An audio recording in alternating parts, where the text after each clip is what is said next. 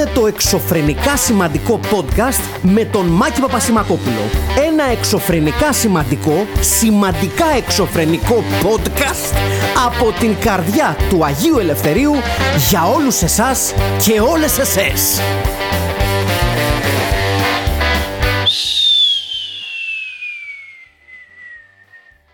Αυτός είναι ο ήχος που ευελπιστώ να ακούσουμε σύντομα, καθώς θα πέφτει μια ατομική βόμβα στα κεφάλια μας για να ησυχάσουμε.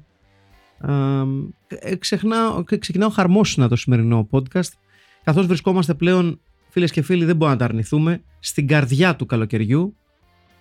10 Ιούλη γράφονται αυτές οι ατάκες εδώ στο μαγευτικό, όχι πολύ καλοκαιρινό υπόγειο της Αγίας Ζώνης, από εδώ που βγαίνουν τεράστια κεφάλαια του podcastικού ελληνικού τοπίου όπως είναι ε, αυτό το ιταλικό που κάνουν αυτοί το Κάλτσιος Μπαλιάτο αυτό το πράγμα. Έτσι δεν λέγεται. Κάλτσιος Μπαλιάτο έτσι, αυτό έτσι λέγεται. Και το Filmpit με τρία ζώα που βλέπουν ταινίες και μετά τις σχολιάζουν και προσπαθούν να πείσουν και αυτούς και αυτές και αυτά που τους ακούνε τέλος πάντων να μπουν στο κόλπο με όχι πολύ επιτυχημένα αποτελέσματα αλλά εντάξει τι να κάνεις. Δυστυχώς έτσι είναι η ζωή. Φτάνουμε λοιπόν στο podcast το οποίο σας το είχα αποσχεθεί εδώ και πάρα πολύ καιρό, που είναι οι προτάσεις μου για το καλοκαίρι. Θα μου πείτε ξανά, Μάκη μου, άργησες λίγο.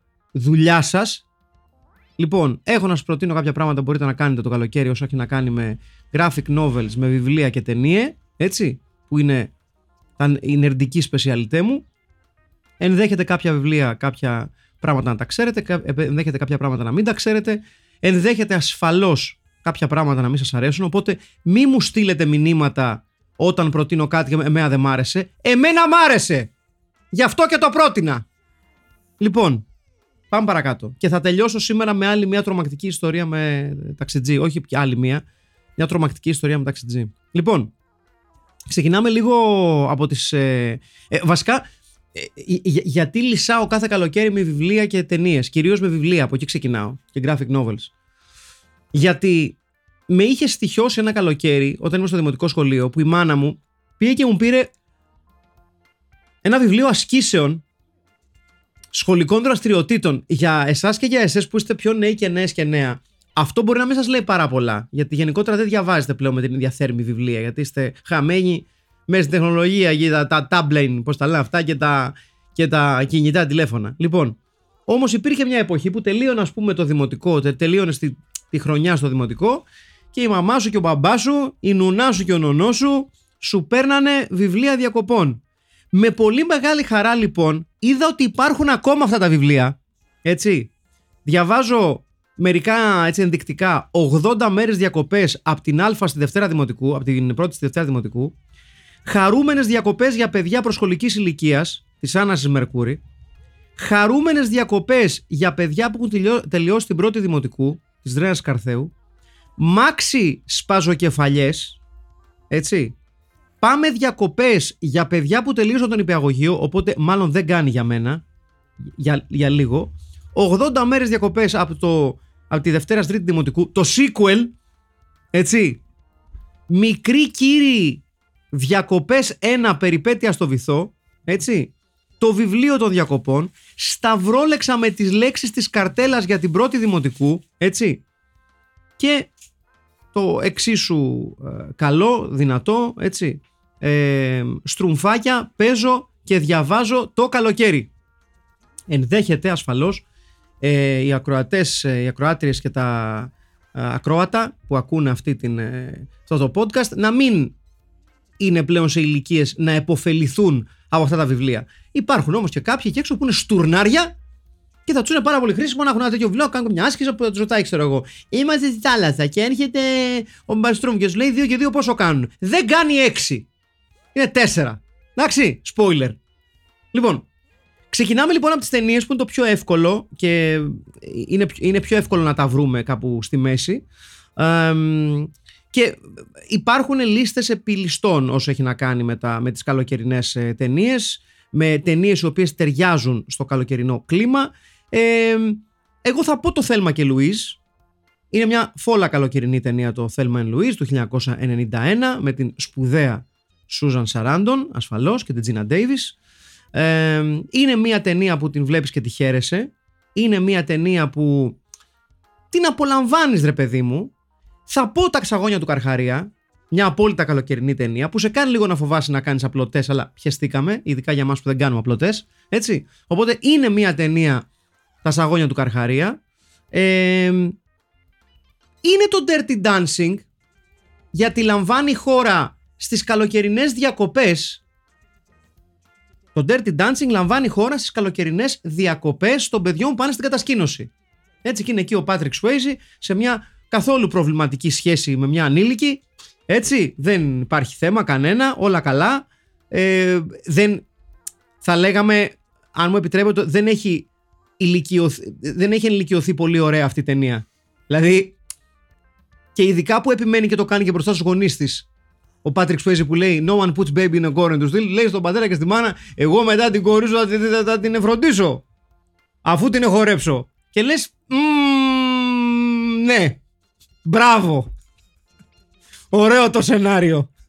Δηλαδή, ακόμα και τότε που γράφτηκε το σενάριο, σκεφτείτε αυτό. Δηλαδή, λοιπόν, θα είναι ένας δάσκαλος σε χώρου και θα ερωτευτεί μια ανήλικη στην κατασκήνωση που δουλεύει.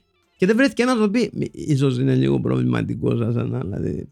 Δεν μπορεί να είναι αστυνομικό. Ω, θα, θα είναι τριαντάρη αυτός. Και θα δίνει ένα 15χρονο και θα πει. Τι μπουμπούκι εσύ. Και συμφώνησαν όλοι και όλες μέσα στο script writing session. Δεν υπήρξε κανένας ή καμία να σηκώσει χέρι. Με, με συγχωρείτε, εγώ είμαι καινούριος εδώ. Ή ανήλικοι είπατε. Ναι, γιατί. Όχι, όχι, εντάξει, απλά.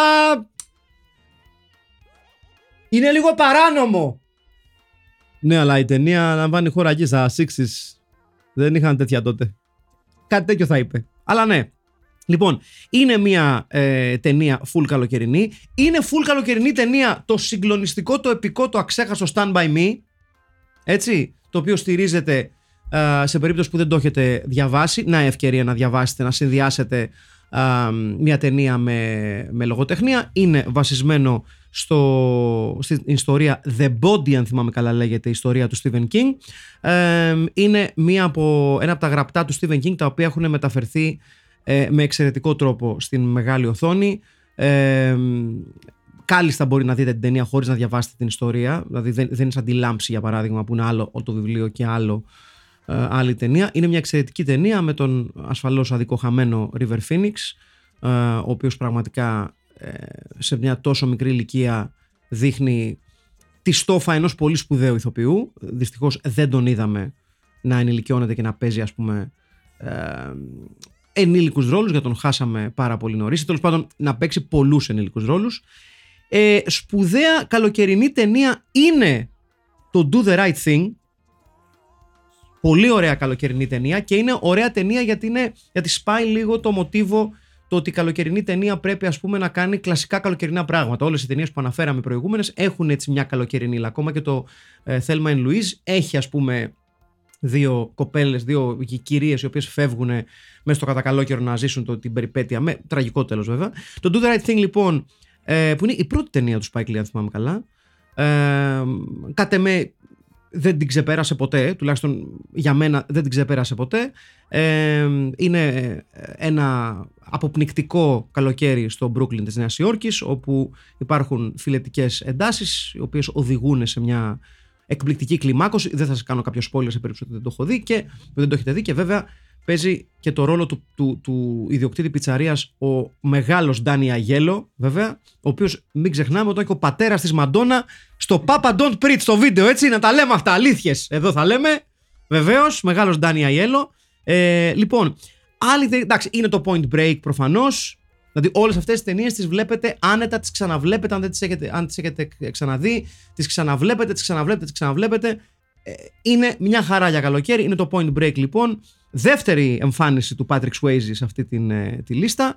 Ε, και έτσι για να ολοκληρώσουμε κάπως την ε, φασούλα, για να μην μου λέτε ξέρω εγώ ότι μόνο για ταινίες μας είπες, ε, θα πω και το Wet Hot American Summer του 2001, το οποίο το λέει και η λέξη, είναι μια εξαιρετική καλοκαιρινή ταινία και θα ολοκληρώσω, για να το συνδέσω κάπως, ε, ότι είναι μια καλή ευκαιρία να ξαναδείτε όλα τα Indiana Jones, τώρα που μέσα στο κατακαλό καιρό ολοκλήρωσε και την πορεία του ο Χάρισον Φόρντος, ο, ο διάσημος ε, αρχαιολόγος.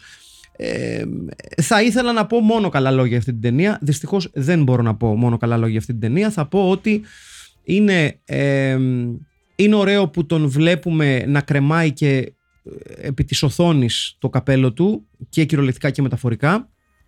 Spoiler alert. Ε, σε περίπτωση που δεν ξέρατε την τελευταία ταινία. Ε, η ταινία όμως πάσχει πάρα πολύ, είναι εμφανές γιατί έγιναν πάρα πολλά rewrites στην, στην πορεία της παραγωγής της ταινίας, είναι εμφανές ότι έχουν γίνει πάρα πολλά rewrites. Η ταινία δείχνει να έχει αρκετά θέματα με την ε, σύνδεση των κομματιών της. έχει κάποιες όμορφες στιγμές οι οποίες είναι λίγο nostalgia bait ας πούμε, ε, ειδικά προς το, προς το τέλος. Δεν ξέρω αν την είδες Αχιλέα την ταινία. Ναι.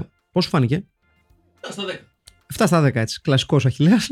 Ε, είναι μια ok ταινία, είναι ωραίο που βλέπουμε τον Harrison Ford για μια ακόμη φορά, αν και θεωρώ ότι ήταν a bridge too far στα 81 του να παίξει έναν αρκετά δυναμικό ρόλο. Ε, η Phoebe Waller-Bridge η οποία παλεύει να μαζέψει κάπως το πιο action-oriented κομμάτι. Ε, πολύ φτηνός ο τρόπος που έχουν βάλει έναν κάτι σαν short round μέσα για άλλο, για άλλο λίγο nostalgia bait. Ε, Όμως είναι μια καλή ευκαιρία να θυμηθούμε τις τρεις ουσιαστικά ταινίες. Εγώ δεν θεωρώ ούτε το Crystal Skull ούτε και τη νέα ταινία ότι είναι άξια κομμάτια της ε, ιστορίας του Harrison Ford ε, σε αυτό το ρόλο.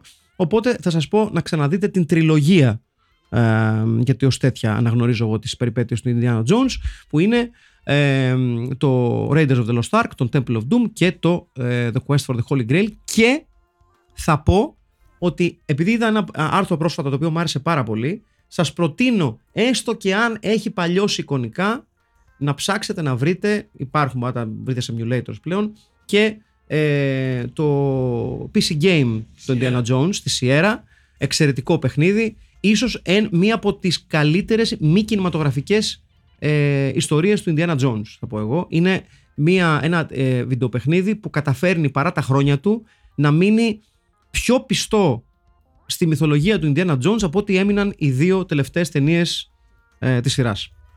Οπότε Ευχαριστούμε τον Χάρισον Φόρτ πάντως. Όπα, φεύγουν τα μικρόφωνα. Ευχαριστούμε τον Χάρισον Φόρτ να είναι καλά και του ευχόμαστε ό,τι καλύτερο ε, για, την, για τα χρόνια της σύνταξής του. Αν και θα παίξει σε κάποιες ταινίες Marvel όποτε βγουν αυτές. Ε, παίρνει, το, παίρνει το, τη θέση του William Hurt που μας έχει αφήσει βεβαίως βεβαίως. Ε, οπότε αυτά, αυτά, τα, αυτά τα λίγα. Λοιπόν, βιβλία τώρα. Σας είπα κάποια βιβλία της ε, προάλλες. Θα σας πω λοιπόν ε, το Heavier Than a Death in the Family, το οποίο είναι του, του Craig Dyer. Ένα πολύ μικρό βιβλιαράκι. Underground Youth ασφαλώς, ε, οι οποίοι βγάζουν και καινούργιο υλικό τώρα. Μια εξαιρετικά, εξαιρετική μπάντα. Ε, το Heavier Than Death in the Family είναι ένα συμπαθέστατο βιβλιαράκι και το εννοώ. Είναι βιβλιαράκι, είναι μικρό βιβλίο. Ε, είναι και αυτό γύρω σε 90 σελίδες. Ε, και είναι μια, ένα, ωραίο, μια, ένα ωραίο βιβλίο για μια μπάντα uh, ιστορία μιας μπάντας τέλος πάντων. Αξίζει τον κόμμα να το πάρετε. Σας είπα και την προηγούμενη εβδομάδα το Among the Thugs του Bill Buford. Πάρα πολύ ωραίο βιβλίο. Από εκεί και πέρα, ε, σας προτείνω το The Nickel Boys του Colson Whitehead, το οποίος είναι ο συγγραφέας του Underground Railroad, το οποίο είναι πάρα πάρα πολύ ε, ωραίο βιβλίο. Το καταπληκτικό The Breaks του Richard Price, που είναι ένα από τα καλύτερα βιβλία που έχω διαβάσει εδώ και πάρα πολλά καλοκαίρια. Είναι, βέβαια, το έχω διαβάσει πέρυσι αλλά είναι μια εξαιρετική πρόταση θα πω εγώ. Είναι, ε, έχει ερμπανιά μέσα, έχει κομμωδία μέσα, ε, έχει πάρα, ένα, μια πάρα πολύ έτσι, ωραία ανθρώπινη ιστορία το The Breaks του Richard Price ε, που έχει γράψει και το Clockers το οποίο είναι εξαιρετικό. θα σας προτείνω το Karma του Paul Wilson το οποίο είναι μια πραγματική ιστορία του συγγραφέα και ενός ταξιδιού του στο Μέξικο το οποίο πήγε πολύ στραβά και έχει πάρα πολύ ενδιαφέρον. Το The Last, uh, όταν λέμε το The Last, όχι L-U-S-T, L-A-S-T, uh, της Hannah Jameson, uh, το οποίο είναι έτσι ένα θριλεράκι, λίγο fantasy, λίγο thriller αυτά. Όχι fantasy, με συγχωρείτε, λίγο...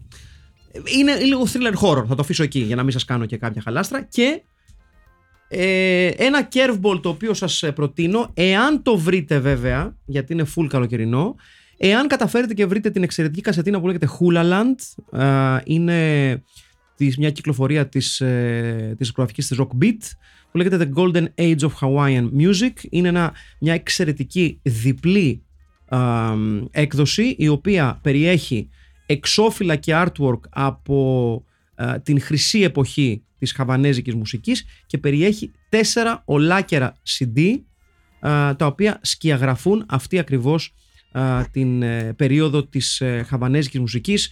Δεν ξέρω κατά πόσο είναι εύκολο να το βρείτε. Ουσιαστικά ε, καταγράφει την εξέλιξη της χαβανέζικης μουσικής από το 1927 μέχρι και τα μέσα της δεκαετίας του 70 φόλα καλοκαιρινό, πιο καλοκαιρινό δεν γίνεται, έτσι, για να έχετε λίγο μια εναλλακτική οψιόν στα κλασικά καλοκαίρι είναι ρέγγια και κάτι άλλες μπουρδες που σας σερβίρουν στην Ελλάδα εδώ και χρόνια. Ξαναλέω, λέγεται Hulaland, The Golden Age of Hawaiian Music και είναι μια κυκλοφορία ε, η οποία πλέον είναι 8 χρόνια παλαιά, είναι το 2015 της Rock Beat δεν θα σας έρθει φτηνά όπως όλες αυτές οι εκδόσεις θα σας έρθουν φτηνά είναι εξαιρετική βέβαια η, ε, η έκδοση σας την προτείνω ανεπιφυ λακτά, έχω να σας πω. Λοιπόν, ε, παρακάτω. Πάμε λίγο στα, ε, στα comic, στα graphic novel θα πω εγώ. Ε, πέρα από τα κλασικά, τα, τα οποία μπορείτε να τα βρείτε και μόνοι σας, θέλω να πω ε, ένας εύκολος τρόπος να βλέπετε τι έχετε χάσει είναι τώρα το καλοκαίρι, να κοιτάτε όλα τα storylines τα οποία έχουν τρέξει μέσα στη χρονιά τόσο στα comics ας πούμε της Marvel όσο και της, και της DC. Οπότε, ξαναλέω, μπορείτε να βρείτε ε, και ακόμα και digital το King in Black που είναι από τα πιο έτσι, δυνατά crossover που έχει κάνει τα τελευταία χρόνια η Marvel. Λοιπόν, ε, εξαιρετικό graphic novel είναι το The Bomb, The Weapon That Changed the World, ε, το οποίο προφανώς έχει να κάνει με την ατομική βόμβα στην Χειροσύμα. ένα εξαιρετικό graphic novel, το οποίο το διάβασα πριν από λίγο καιρό. ωραίο, προφανώς και έχει να κάνει με το ιστορικό γεγονός. Ε, αλλά αξίζει τον κόπο να το βρείτε, να το παραγγείλετε έστω και τώρα ε, και να του ρίξετε μία ματιά, να το διαβάσετε, να το, να το χαρείτε. Ε, το άλλο το οποίο είναι ωραίο και το έχω σημειώσει μισό το να το βρω ε, είναι το Now Let Me Fly το Portrait of Eugene Bullard το οποίο είναι ένα εξαιρετικό και αυτό graphic novel το οποίο έχει να κάνει με έναν μετανάστη τον Eugene Bullard. Ε, την περίοδο, την πολύ βαριά περίοδο για τον μαύρο πληθυσμό της, των ΗΠΑ στο, στο νότο του Jim Crow, του, του νομικού πλαισίου του Jim Crow, ο οποίος μας δίνει μια απεικόνηση των, ε, της περιοχής της Τζόρτζια στις ΗΠΑ και μετά στο Παρίσι ε, από τις, του πυγμαχικούς, τους πυγμαχικούς του αγώνες και από εκεί βέβαια στον πόλεμο τον Πρώτο Παγκόσμιο ε, και ε, ε, την δραστηριότητά του καθώς σε περίπτωση που δεν σας λέει κάτι το όνομα του Eugene Bullard είναι, έχει καταγραφεί στην ιστορία ως ο πρώτος Αφροαμερικανός πιλότος μαχητικού αεροπλάνου. Είναι μια πάρα πολύ ωραία ιστορία, δοσμένη με εξαιρετικό άρθρο. Ξαναλέω, είναι το Now Let Me Fly, A Portrait of Eugene Bullard, το οποίο και αυτό μπορείτε να το βρείτε. Ε, σας προτείνω επίσης και ε, το A Boy's Own Story του Edmund White, το οποίο και αυτό είναι ένα ωραίο coming of age έτσι, graphic novel. Ε, προσπαθώ να σας πω πράγματα τα οποία δεν είναι τόσο Marvel Odyssey, γιατί αυτά φαντάζομαι μπορείτε να τα βρείτε, δηλαδή δεν είναι κάτι δύσκολο να βρεθούν. Ήθελα λίγο να, να κάνουμε λίγο πιο left field επιλογές και τελειώνω στα με τα graphic novels ε, με το πάρα πάρα πολύ καλό Queenie Godmother of Harlem της Elizabeth Colomba, ε, το οποίο έχει να κάνει ε, με την ιστορία της Stephanie Sinclair, μιας πολύ διάσημης ε, κριμιναλές θα πω εγώ ε, που έγραψε τη δική της ιστορία στο επίπεδο, στα, στα επίπεδα του θρύλου στο Χάρλεμ κατά τη διάρκεια της ε, δεκαετίας του 30. Ξαναλέω λοιπόν το τελευταίο ε, είναι το Queenie, Godmother of Harlem ε, της Elizabeth Colomba. Οπότε ξαναλέω, τα graphic novels είναι το Queenie, Godmother of Harlem της Elizabeth Colomba, το A Boy's Own Story του Edmund White, ε, το καταπληκτικό Now Let Me Fly A Portrait of Eugene Bullard και το τελευταίο, το πρώτο δηλαδή που σας είπα, το οποίο το ξεχνάω τώρα, μισό το, το ξαναβρω. το έχω εδώ στις λίστες μου. Να, το The Bomb, The Weapon That Changed the World. Όλα είναι ε, κυρίως ιστορικά, είναι τρία ιστορικά. Ξαναλέω, ο- αν θέλετε να σας πω για υπερήρωες μπορώ να σας τα λέω, θα σας τα λέω και μέσα στη σεζόν ούτως ή άλλως. Ήθελα λίγο να, να, να έχουμε κάτι λίγο με περισσότερο ψαχνό, με περισσότερο έτσι ε, κρέας στα κόκαλά του για να έχετε πράγματα να διαβάζετε. Ε, και βέβαια, όπως είπαμε και την, ε, ε, και την προηγούμενη φορά, υπάρχουν τα βιβλία τα οποία σας τα ανέφερα στο, ε, ε, την προηγούμενη φορά στο προηγούμενο podcast. Αυτά παραμένουν. Ε, και ασφαλώς σε περίπτωση με συγχωρείτε, ε, που θυμάστε και το, την αναφορά μου στον ε, Κόρμακ Μακάρθη. Σας είπα ότι η άποψή μου είναι ότι ο Κόρμακ Μακάρθη πρέπει να διαβάζεται σε original μορφή. Ε, και ξαναλέω ε, είναι ευκαιρία να το κάνετε τώρα Ξα- Είναι πολύ βαριά η γλώσσα του. Προ- Προειδοποιώ ξανά, δεν είναι εύκολη γλώσσα. Αξίζει όμως να επενδύσετε στα βιβλία του Κόρμακ Μακάρθη στην original γλώσσα τους. Ε, προσωπικά ε, ξαναλέω ότι τα αγαπημένα μου είναι το The Road, το οποίο έγινε και μια σχετικά συμπαθητική ταινία, η οποία όμως δεν έχει καμία σύγκριση με το βιβλίο. Το βιβλίο είναι πολύ πιο σκληρό, πολύ πιο σκοτεινό. Το No Country for Old Men ε, βεβαίως βεβαίως. Το Blood Meridian, ε, που για μένα είναι από τα καλύτερα βιβλία που έχουν γραφτεί ποτέ. Ε, και το επίσης πάρα πάρα πολύ σπουδαίο που καμιά φορά το μπερδεύουν με το Blood Meridian για λόγους που δεν έχω καταλάβει αλλά οκ, είναι το Child of God το οποίο για μένα είναι το δεύτερο αγαπημένο μου ε, βιβλίο του Cormac McCarthy ε, επειδή τον χάσαμε ε, πρόσφατα και επειδή υπάρχει πολλή συζήτηση, υπάρχουν πολλές πολύ ωραίες επανεκδόσεις των βιβλίων του Cormac McCarthy είναι ευκαιρία να βουτήξετε στα πολύ βαθιά και σκοτεινά νερά του Cormac McCarthy αυτό το καλοκαίρι. Αυτές είναι οι προτάσεις μου για το καλοκαίρι ε, Ταινίες έχετε, βιβλία έχετε, graphic novels έχετε. Θεωρώ ότι είναι κάμποσα αυτά τα οποία σας έχω προτείνει. Δεν θα προλάβετε να τα δείτε όλα. Ούτως ή άλλως δεν, δεν είναι αναγνώσεις και θεάσεις για ένα καλοκαίρι. Ταινίες, εντάξει, αν βλέπετε μία την ημέρα, τα βγάζετε. Τα βιβλία θέλουν περισσότερη, περισσότερο χρόνο. Λοιπόν, θέλω να κλείσω ε, το σημερινό podcast με, με μία στιγμή τρόμου που έζησα χθες κιόλας, φρέσκια.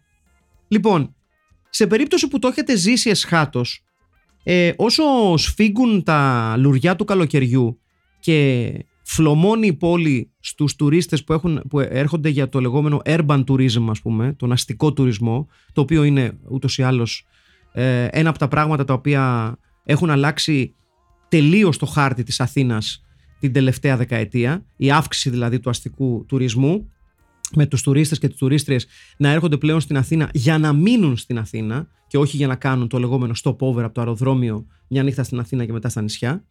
Ε, αυτό έχει δημιουργήσει ε, μια πολύ καλή περίοδο εργασίας για τους οδηγούς ταξί. Αυτό το ξέρουμε όλοι.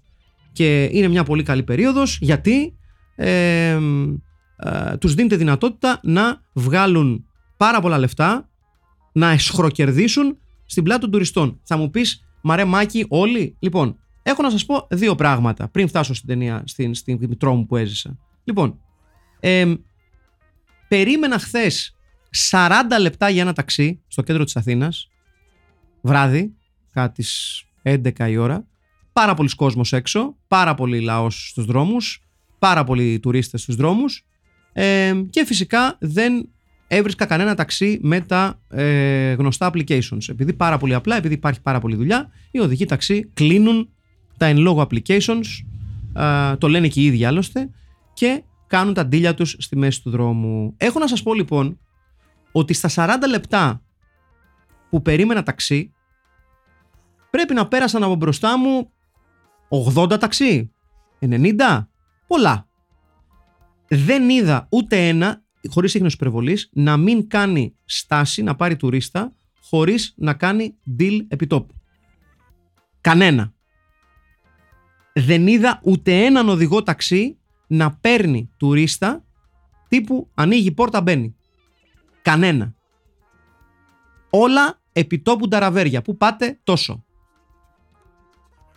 Ε, πιασοκολέ τρελό. Και επίσης αυτό το άλλο το οποίο είδα είναι ότι η πρώην πιάτσα, πρώην νυν δεν ξέρω πιάτσα εκεί στη, στο μοναστηράκι είναι πλέον για να αράζουν και να βρίσκουν τους τουρίστες για τα τραβέρια τους.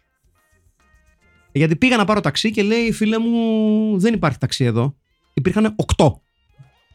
Και λέω μήπως είμαι στραβός γιατί εγώ βλέπω 8 αυτοκίνητα.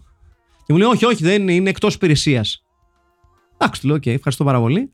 Ε, το 'βλεπα συνέχεια αυτό το πράγμα.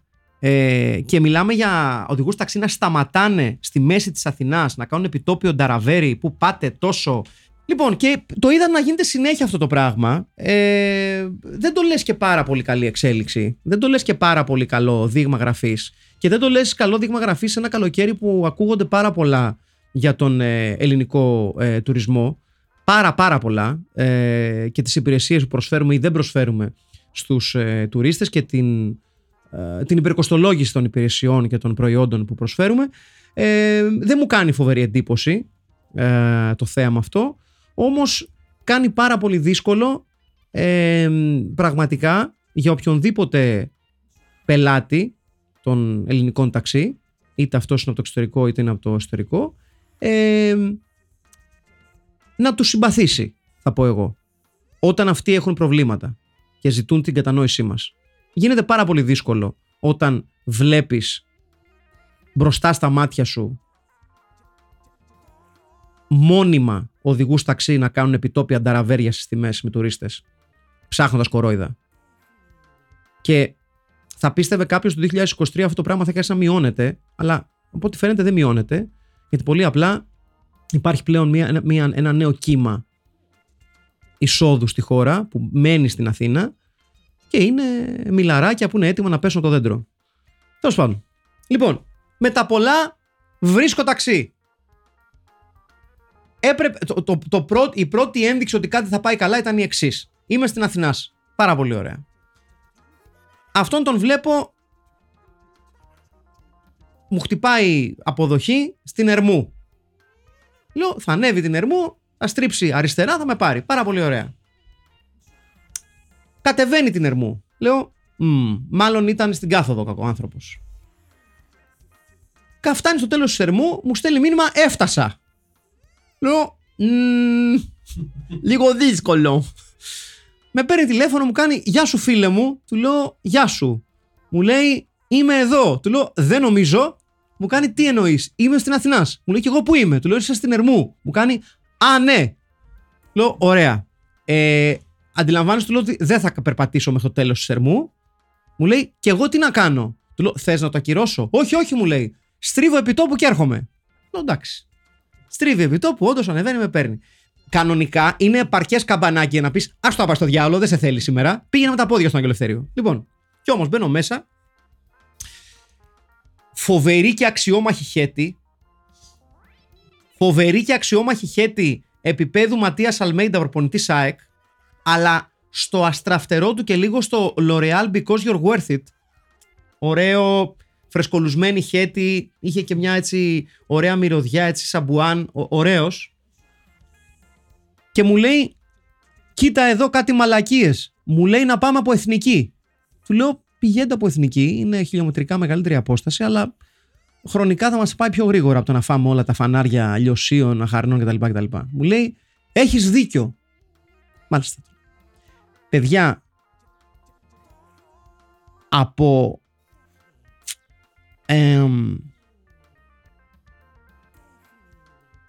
από την πλατεία Καραϊσκάκη μέχρι το σπίτι μου ο τύπος πήγαινε όχι πατημένος όχι Fast and Furious που σε κάποια φάση επειδή έτρεχε κι αυτός και προφανώς τρέχαν κι άλλοι και έπρεπε να κάνει έναν, μια τιμονιά κάνει Όλοι τρελοί έξανε σήμερα, ε. Του λέω, εντάξει, με όλο το σεβασμό του λέω και εσείς κάπως γρήγορα πηγαίνετε. Μου κάνει. Ε, εντάξει, μου έχουν κάνει καταγγελίες πελάτες στην Uber. Μου έχουν, με έχουν διώξει δύο φορές από την Uber. Του λέω γιατί; Ε, για υπερβολική ταχύτητα, τρέχω. Του λέω, μήπως να μην τρέχατε; Ε, τι αγα, δεν μπορώ, μ' αρέσει το γκάζι. και να μου το λέει ενώ πηγαίνει τάπα. Και του λέω, ε, κοιτάξτε, εγώ δεν έχω πρόβλημα, του λέω. Θα με, φτά, θα με πάτε πολύ γρήγορα σπίτι μου. Μου κάνει Αυτή είναι νοοτροπία! Να τα πεις στου άλλους που μου βάζουν κακή βαθμολογία. Του λέω Πώς να τα πω; Μου κάνει Όχι, μου λέει κατάλαβες πώς το λέω. Φτάνω εκεί, μου κάνει Να σου πω, μου λέει θα μου βάλεις ένα στα πέντε, ε, το πόσο είναι. Λέω, όχι, όχι, θα σας βάλω καλή βαθμολογία. Φέρετε πολύ γρήγορα σπίτι μου. Μου λέει, Αγόρι μου! Γιατί ξέρεις, μου κάνει, ε.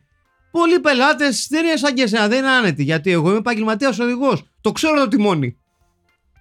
Πού να το πω. δεν το κλείσουμε, μπορούμε να σκοτωθούμε κάλλιστα. Δηλαδή, πολύ γνωστικοί με το τιμόνι έχουν πεθάνει στον δρόμο.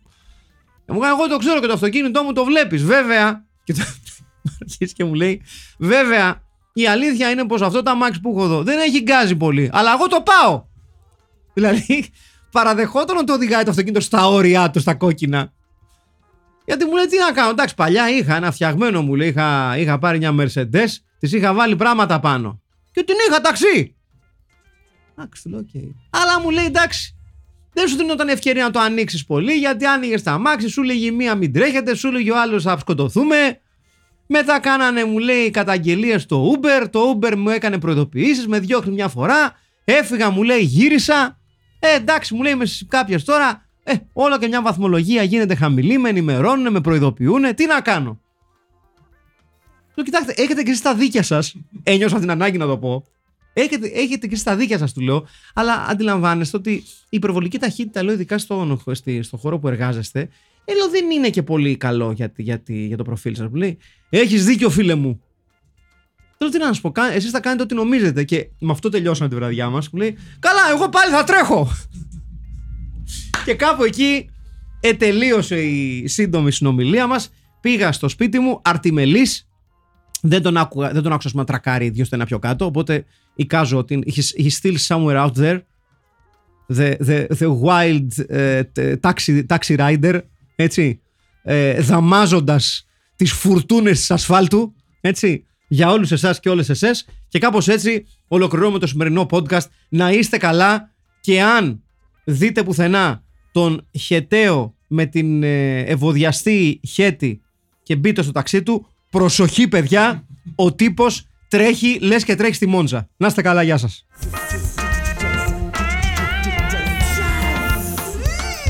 Ήταν το εξωφρενικά σημαντικό podcast. Ραντεβού την άλλη εβδομάδα. Yeah.